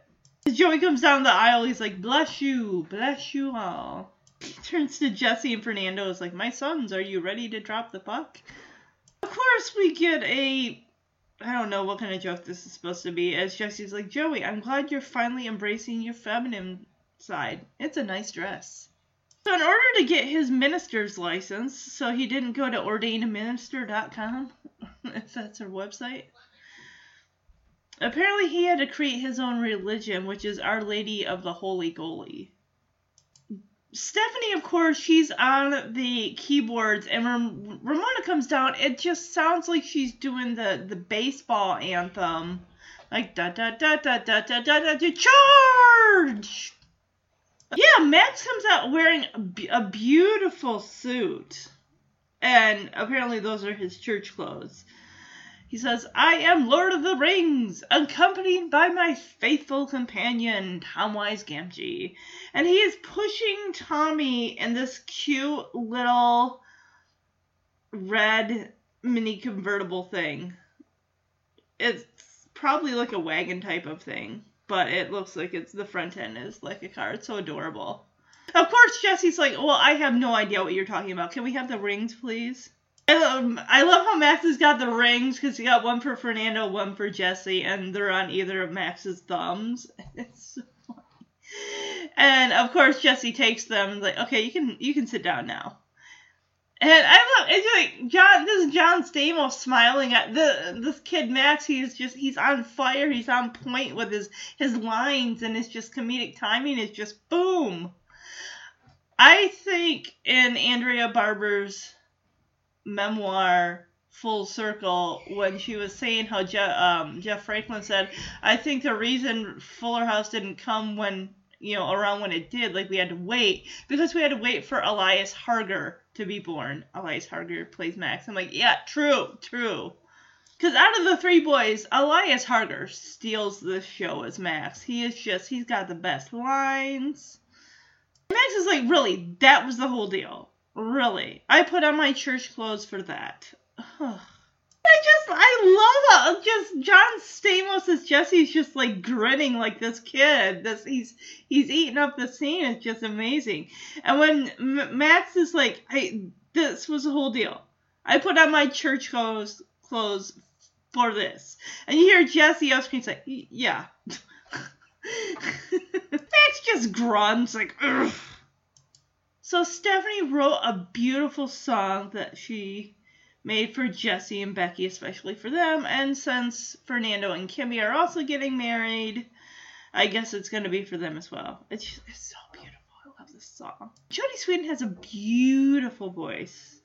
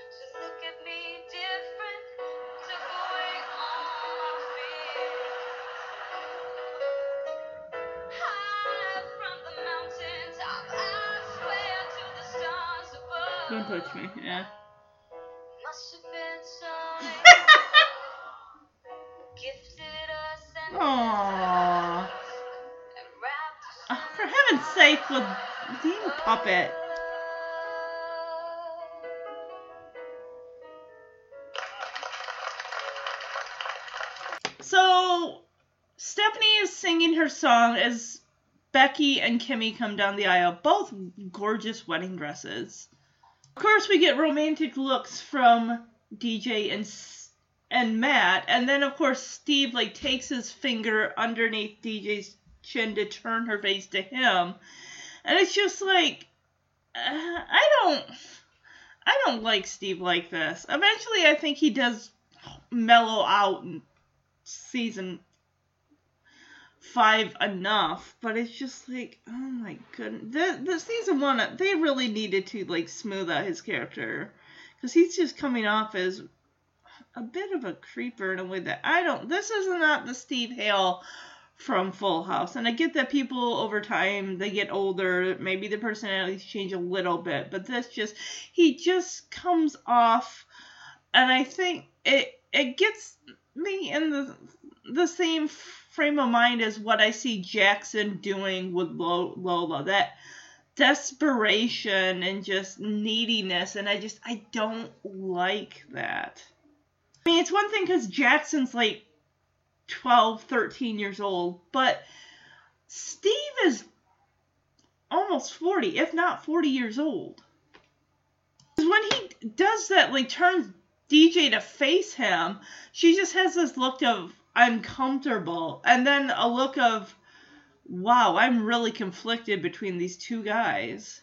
So Jackson here, while he's sitting next to Lola, makes his move. He takes Lola's hand and kisses it, kind of doing a, what Jesse did to Tommy, like a little kiss on the hand. Lola immediately pulls her arm away, like, I don't like that. Don't, don't touch me. Don't do that, please. We have Ramona smiling down at baby Tommy, and we have Max smiling across the way to Cosmo, who's in his doghouse. We have, ugh, Joey saying, I love you to Mr. Wo- Mr. Woodchuck is there. Why? I was never a big fan of Mr. Woodchuck. I really wasn't. Actually, turns out I was reading on Twitter, um, because I also follow Dave Coulier, that Mr. Woodchuck was actually developed by Dave Coulier and a puppeteer for the show. This wasn't a puppet that Dave Coulier had at home and just incorporated into the show. They actually created the puppet for the character and the show. So that's pretty interesting. I didn't know that. So I'm gonna play the ceremony here. It's just it's sweet. Mean, we've been with Becky and Jesse since they first met in Full House in season two, Tanner versus Gibbler. We saw them get married in season four and have babies together. And with Fernando and Kimmy, I mean, this is like season one, episode 13. We've only seen them for the course of, you know, 13 episodes and really gotten to know Fernando. And just the impression of Fernando is just he's a he's a cheater. And he's just he just come anyone who's a cheater is gonna come off just not good. He might be a great father to his daughter, but maybe he, with this he's turning over a new leaf. And I'm gonna play this clip. It's so sweet. Dearly beloved, we are gathered here to celebrate 25 years of marital bliss between Jesse and Becky, teammates for life. And Fernando and Kimmy, who, after a two-day intermission, are ready for a rematch. Couple number one, recite your vows. Ow! Hey, Joey. Becky, you're everything I've ever dreamed of, and more than I deserve. I love you now, and I love you forever. Jess, I am the luckiest woman on earth. I love spending every day with you. I love laughing with you. I love loving you. Thank you for the most incredible 25 years of my life.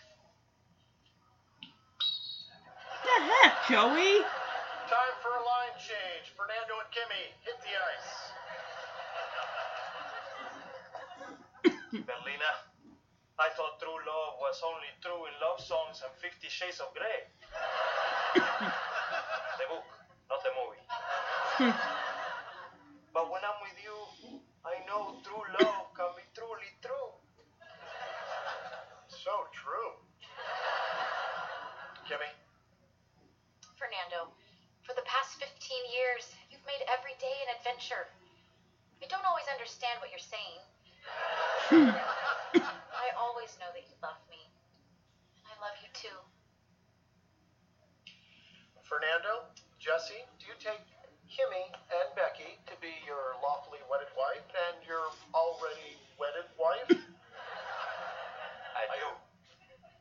Kimmy and Becky, do you take Fernando and Jesse uh, to be uh, what I just said? I do. I.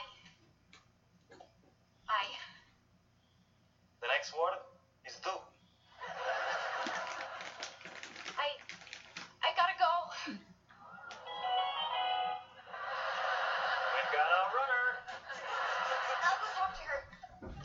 Joey has Becky and Jesse recite their vows to each other. He's gonna lose that whistle. I mean, he's blowing it right within like not even a foot away from Jesse and Becky. It's like you're gonna blow out their eardrums. I love what Jesse says here as Becky, you're more than I ever dreamed of and more than I deserve. Aww.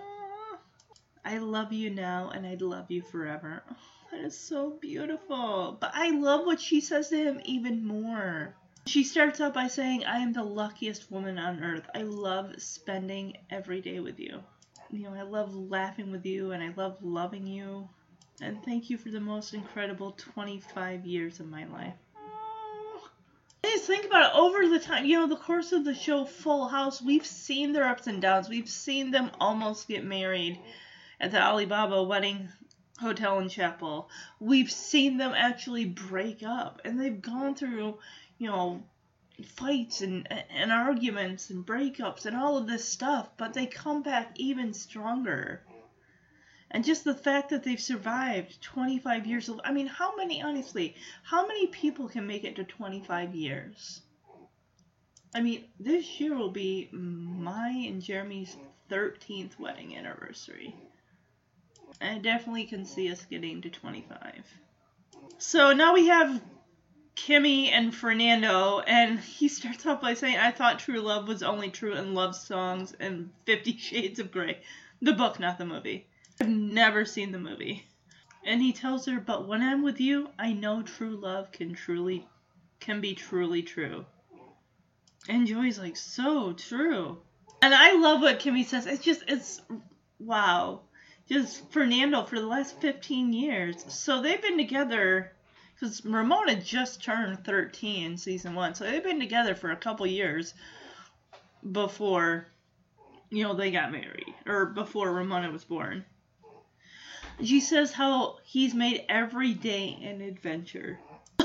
she says, I don't always understand what you're saying. It's like, yes, I understand the language barrier. Sometimes it is hard to, but that doesn't stop you from loving that person. But she says, but I always know that you love me. And I love you too. Oh, Kimmy, this, aww. He, uh, he really kind of wraps this up here with just like, Fernando, Jesse, do you take Kimmy and Becky to be your lawfully wedded wife and your already wife? And then, of course, he reverses it with um, Kimmy and Becky. However, when it gets to Kimmy and she's promising to say I do again, she does pull a runaway bride. She does get cold feet. But she only runs as far as the house. And Ramona, of course, even though she's 13, she feels, and it seems like a lot of times they do tend to put her in the position of her having to be the adult to her parents. It's almost like Ramona's trying to talk her mom down off of that ledge. And, you know, a child of, you know, divorced and now soon to be wed parents, this is very, very confusing for her. The only thing that she really wants is her parents to be together. Like either stay div- stay divorced or or get married or whatever, but stop jerking this kid around. That's don't don't do that to your kid. Divorce is a messy situation for anyone, but when you have kids in the mix, I'm it's a because you got another person's feelings and emotions to consider aside from your own. Kimmy is kind of on the verge of a mini meltdown here. And Ramona's just trying to like, what? Why don't you try talking? What are you feeling? And she's like, I feel like I want to eat. I starved myself for an hour and a half to fit into this dress. She's like, well, do you want to marry Papa? And Kimmy's like, I think that I do, but then I also think that I don't. It's like, I get she's conflicted because her husband cheat on her many times. I cannot, that's gotta be. And at the end of the day, she's probably asking herself, who am I doing this for? Am I doing this for me because I truly love Fernando and feel that he honestly loves me, even though he's done this to me and done this to our daughter? Or am I doing it for our daughter so that way she can feel like she has a whole, complete, happy family? Like, yeah, a lot of it is just she's worried about putting Ramona through all of that hurt again. Like, what if things don't work out with your papa? I don't want to put you through all that heartache again. She's just mouth gasming with the the cake that she's shoveling. To, my goodness, girl, she's getting that cake. She's getting that cake energy, that cake high, that uh, that sugar high, if you will. Every time she takes a bite, she's mmm, oh, this cake is so good. So she, I love this. She hands her a uh, fork to Ramona, like, dig in, you'll feel a lot better. I want to play this clip because I love this scene. It just shows Kimmy's conflicted emotions and how she is trying to put her daughter, you know, she's considering her daughter's feelings. Like, do I do this for you or do I do it for me? Or, yeah, what and, and what does Ramona feel about this too? I mean, like, she's like, "Mom, where's your head at? What are you thinking? Why don't you let me know how you're feeling and everything, so we can kind of figure this out." Mom, what are you doing? Don't you want to marry Papa? I think I do. But then I think I don't. Man, that cake looks good.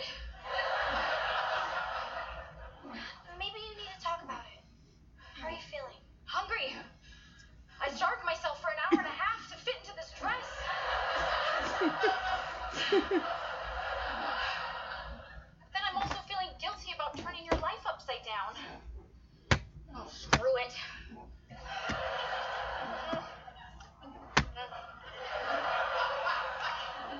I mean, what if things don't work out with your papa? I don't want to put you through all that heartache. I know how to pick a cake or what? Here, dig in. You'll feel a lot better. Mom, I'd love for you and Papa to be together. But you need to do what makes you happy. Cake. Cake makes me happy. You know what I mean. I'm in your corner no matter what. You're sounding awfully wise and adult. Well, one of you. Somebody in the Yeah, family has to. exactly. Yes. So what are you gonna do? Well, I'm torn between getting some milk or going back out there and getting married. You know what? I'll get married. And then I'll get milk. Yeah. Okay. Aww. Jess, is that hockey stick made of wood? Okay, you need to stop with the woodchuck. Yeah, hit him over the head. Dang that woodchuck. Comes the bride. All right, here we go. Uh, Round two.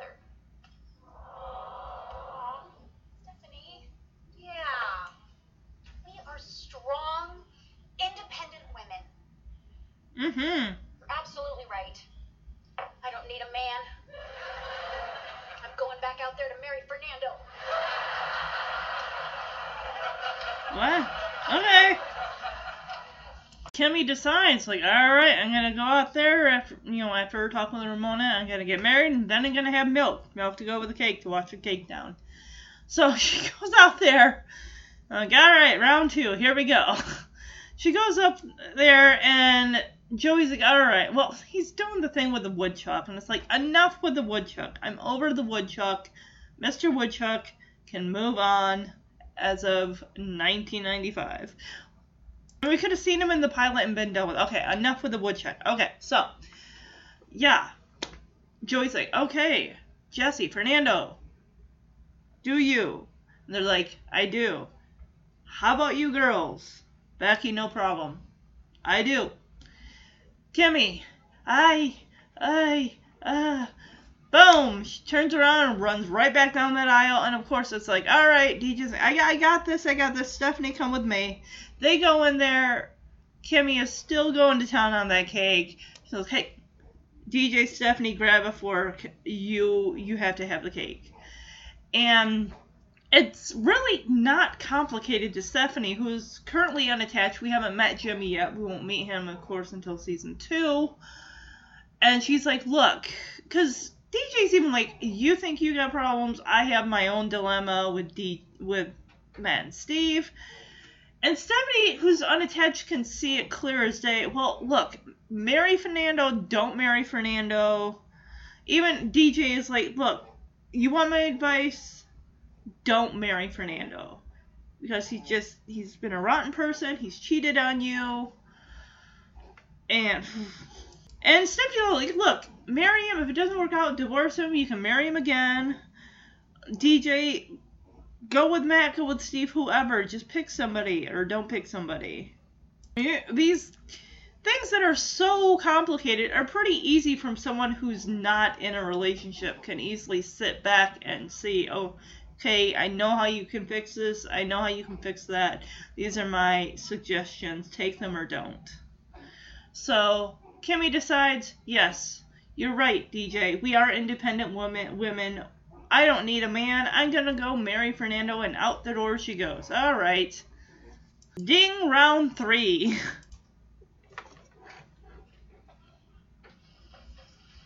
Angel! sorry, sorry. Just a little cold feet. They're all warmed up now. I'm skipping to the I do's. I know you two do. You've been pretty darn consistent. Kimmy Gibbler, do you promise to take Fernando as your husband? Please say I do. I. I. Uh, Stop. No, no, no, no, no, no, no. No.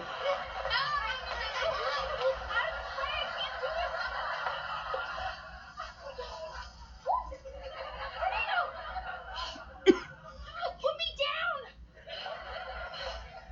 Okay. but as you can see, we have formed an impenetrable circle around you. Fernando, I'm sorry, but this just doesn't feel right. I don't want our family on the racing circuit. Ramona is really happy here. I love living with Stephanie and DJ and her boys. I like my life the way it is, and I'm not ready to change it. But what about us? Well, I love you, and I still want you in my life. Okay, people, what are we doing? We are well into overtime. Yeah, really.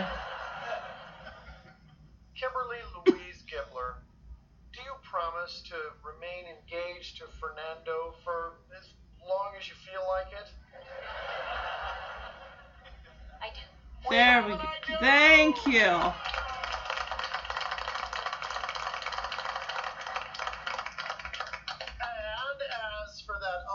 Loving couple, Who are gone? where are they? They're gone. Jess, shouldn't we at least say goodbye? No. Now let's get out of here before Kimmy sticks me with the bill. Yeah. Yes, just let your wife carry the luggage, which is probably yours anyway. Kimmy tries to run a third time, of course, and everyone blocks her, like, you're not running down this aisle. She actually tries to go over the fence. Fernando picks her up. She's like, Fernando, put me down. And finally, it's just like, I can't do this. I can't marry you. I, I, I don't want to be on the racing circuit with you. Ramona likes it here. I like being with Stephanie and DJ and her sons. I don't. You know, I mean, it's not that she doesn't love Fernando, it's just that she's not ready to do this again. Joey here, who's clearly perturbed, who, I mean, I would be too at this point. It's like, for heaven's sake, alright. Because he's looking at his watch, like, I could be doing something else right now. And he's like, look, Kimberly Louise Gibbler, do you promise to be engaged for however long you want to be engaged for? And of course, Kimmy says, I do. And it's like, finally, we have an I do. Oy vey. And of course, Joey's like, well, for that other couple, Jesse and Becky, where did they? They're not here. Yeah, they slipped out while their uh, Kimmy was going for round three down the aisle. Um, yeah, they're just they're getting out of there. Like, I don't want to be here. I don't want to be stuck with this bill from Kimmy. They're pulling their own runner. And of course, yes, Becky has to carry both her overnight bag, which is probably hers, and then that orange suitcase, which is probably all Jesse's hair supplies and whatever else he brings with him. Now let's finish up with Jackson and Lola, and then of course we have the big, big DJ, Matt, and Steve to get through. Thanks for coming, Lola. Sorry I wasn't more romantic. Are you kidding? Your family's a freak show. you want to hug goodbye? No, thanks. Aww, kissy, kissy. Did you see that? J Money just got some honey. Okay, don't ever say that about yourself. I owe it Libby. all to you, Ramona. So glad you're staying. Oh my god, go away, go away, please. I'm glad you're staying too. Thanks, Max. Hey, does Lola have a little sister? I doubt it. Max Money wants some honey too. Okay, no, no, Max Money. that was that was a cute scene. I thought that was funny. Jackson like, sorry, it wasn't more romantic, and of course, Lo's like, are you kidding? Your family is like a freak show, and I had to laugh like, oh, but she's not saying it to be mean. It's just like, yeah. It's like, oh, uh, can I have a hug? It's like, uh, no, and then she like she kisses him like right on the lips. And of course, this is just enough for Jackson for forever. Like, oh my goodness, he could live a year just based off that kiss alone. Can we please drop the J Money, please? The J Money who got some honey. It's like Lola or Lola, yeah, Ramona. I'm glad that you're staying. And then he's out the door to celebrate.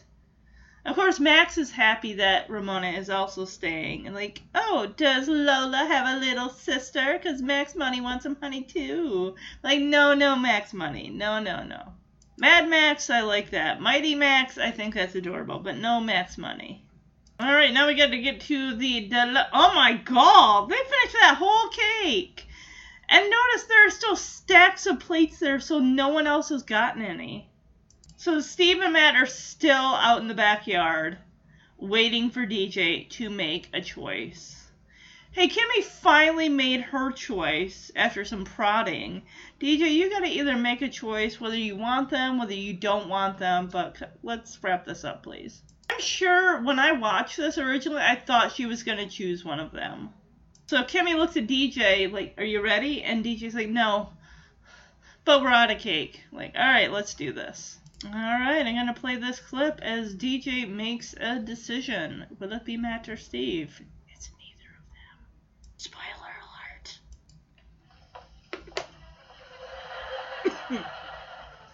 It's the final rose, Bachelorette. DJ, is there anything you'd like to say to the gentleman? No, don't touch Matt, No. Steve. These last few weeks have been an emotional roller coaster.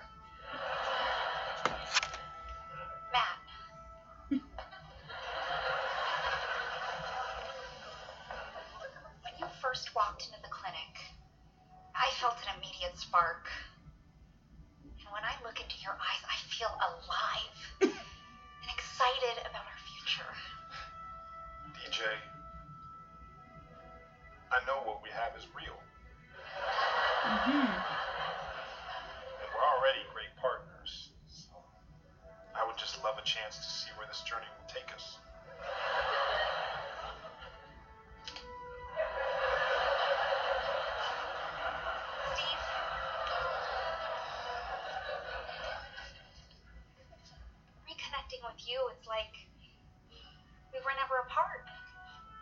You may know me better than anyone. When I look into your eyes,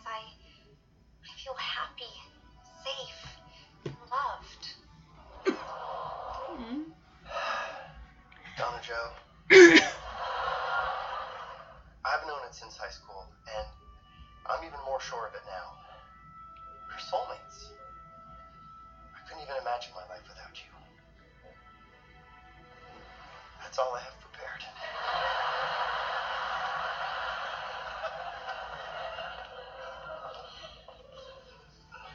Thank you, gentlemen. It's now time for DJ to hand out the final rose.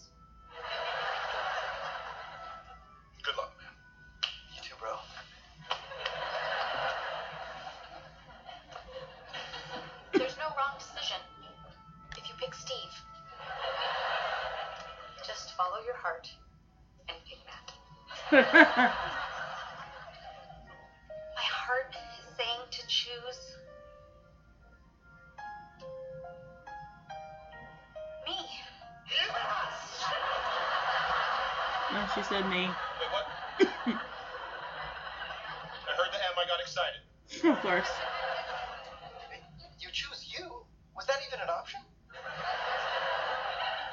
I'm sorry, but I just started dating again, and this got really complicated.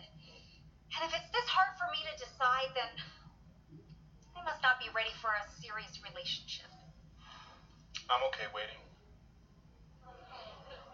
In the meantime, I'll see you every day at work. Well, I'm still your podiatrist. Wait, you're not seeing another one, are you? No, my feet are all yours. I'll start with your feet, and I'll work my way up to your heart. Adorable. Wow. She picked herself. Did not see that coming. I, I, don't know, I told her I thought she was gonna pick you. I thought she was gonna pick you. Hey, you wanna go get a beer? Ugh, I could use one. Maybe three. I could use a pizza. Maybe three.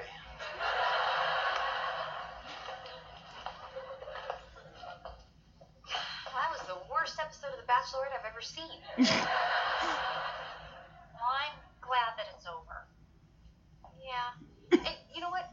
Now you're free to date Matt or Steve or whoever you want. And best of all, the She Wolf Pack is back. Alright, guys, as I've said, I've never watched The Bachelor, never watched The Bachelorette, so I don't know how these rose things go. Don't they give one to the person they say they don't want to be with? I don't know. But DJ has a nice moment with each guy, and she just says what she's feeling in her heart. Like when she first met Matt, you know, there was a definite spark there, and just to be able to see where the journey leads. Okay, well, yeah, her, her exact words, of course, as you heard in the clip, were I feel alive when I look into your eyes and excited about our future. And Matt says, DJ, I know what we have is real. And we get a laugh. So is that like a common line from one of the guys or girls when it comes to some typical line that they, you know, rehearsed and said? That doesn't really hold a lot of weight to it. Matt says, well, we're already great partners because, you know, they work together at the vet clinic. So I would just love a chance to see where this journey will take us. So Matt steps back, he's said his piece, and now Steve is going to step up. And DJ tells Steve how reconnecting with him feels like they were never apart. And she also says how Steve may know her better than anyone. I love how she says, When I look into your eyes, I feel happy and safe and loved. Of course, when Steve talks to DJ, he says Donna Jo.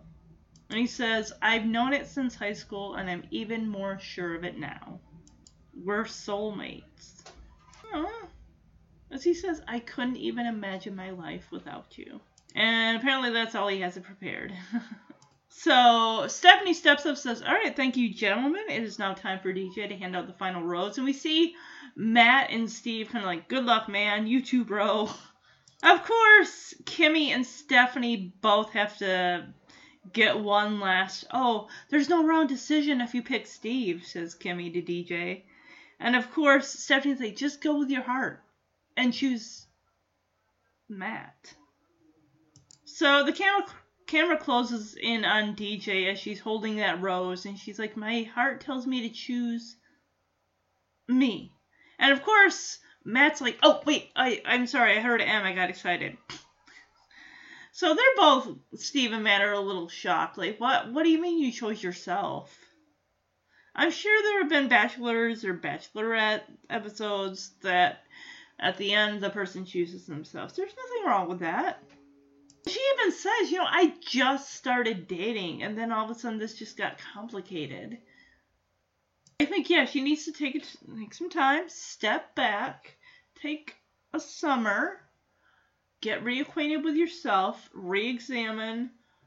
You'll do a pro con list if you want to just kind of see where your heart lies. She even says, if it's this hard for me to decide, I must not be ready for a serious relationship. Well, your husband just passed like a year ago, so. I love Matt, how he says, I'm okay waiting. I mean, we'll see each other every day at work. And Steve is all like, yeah, and I'm still your podiatrist unless you got another one. It's like, oh no, my feet are all yours. And he's like, oh, good, I'll start with your free feet and hopefully work up to your heart. Aww. So of course Matt's like, wow, Steve, she picked herself. Can you believe it? I mean, I did not see that coming. So they're both like, hey, you want to go for a beer?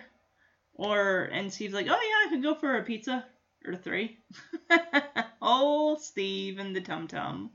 So they walk. The guys walk off and decide to go what for a pizza and beer. And the girls here are kind of talking. DJ's happy that it's over. And Stephanie's like, look, now you're free to date Matt or Steve or whoever you want. And of course, Kimmy's like, and best of all, the she wolf pack is back. They do it better than me because there's three of them and there's just one me. I'm a lone wolf. A married wolf, but a lone wolf. And that's the episode, guys. I thought this was cute. I know it, seemed it didn't have a lot of vim and vigor that I usually give to you know the Full House episodes and everything. This being the final episode of the Jesse and Becky a love story series, but I thought it was cute. I think the series does Fuller House does get better as it goes on and stuff. I mean, there are just some episodes that just like like eh. So I was kind of looking at the um the wedding dresses and all that stuff. So I gotta say, um, I really like Kimmy's wedding dress over Becky's. And as far as I'm gonna go worst um outfit, I gotta give that to uh, DJ. I really didn't like that lacy blue fabric mixed in with that uh, see-through fit. I don't know. I just I didn't care for it. Um, as far as the tuxedos go, I'm gonna go Jesse over Fernando. And then as far as Matt and Steve, I think I'm gonna go Matt's look over Steve's, even though you know Steve and DJ are endgame. That's fine, but I mean, think about it. If you had to choose between, let's say there was no Steve, right? Matt and Kevin Gwynn. I don't know. I'd probably go Kevin Gwynn over Matt. But if I had to choose between Matt and a new person that just came out of the scene, I think it'd pr- most likely be Matt. All right. Well, as I've said, I'm taking the month of March off from the Full House Fuller House podcast, but in April I will be returning with season 4, episode 10, Terror in Tannertown, which aired on November 23rd, 1990. Danny's new girlfriend introduces her mischievous son to the family. Rusty, who is played by Jordan Christopher Michael, and Deborah Stipe, who played Cindy. Interesting how neither of them have a last name, but maybe that's just not important. All right. Also, in April, season 4, episode 11, continuing Rusty's mayhem in the Tanner house, Secret Admirer, which aired on December 7th, 1990.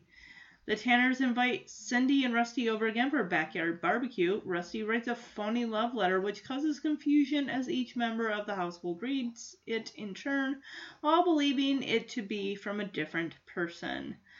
Whoo boy. wow. As far as a relatable character for this episode, I mean, maybe Jesse and Becky, with the fact that um, Jeremy and I we had gotten a hotel, and when we got there, we said it was we had gotten married. It was our wedding night, and the hotel actually bumped us up from a regular standard room to a suite free of charge. I thought that was pretty awesome. So yeah. All right, everybody, have a wonderful, wonderful March because it's March 1st right now. And I'll see you in April. Bye bye.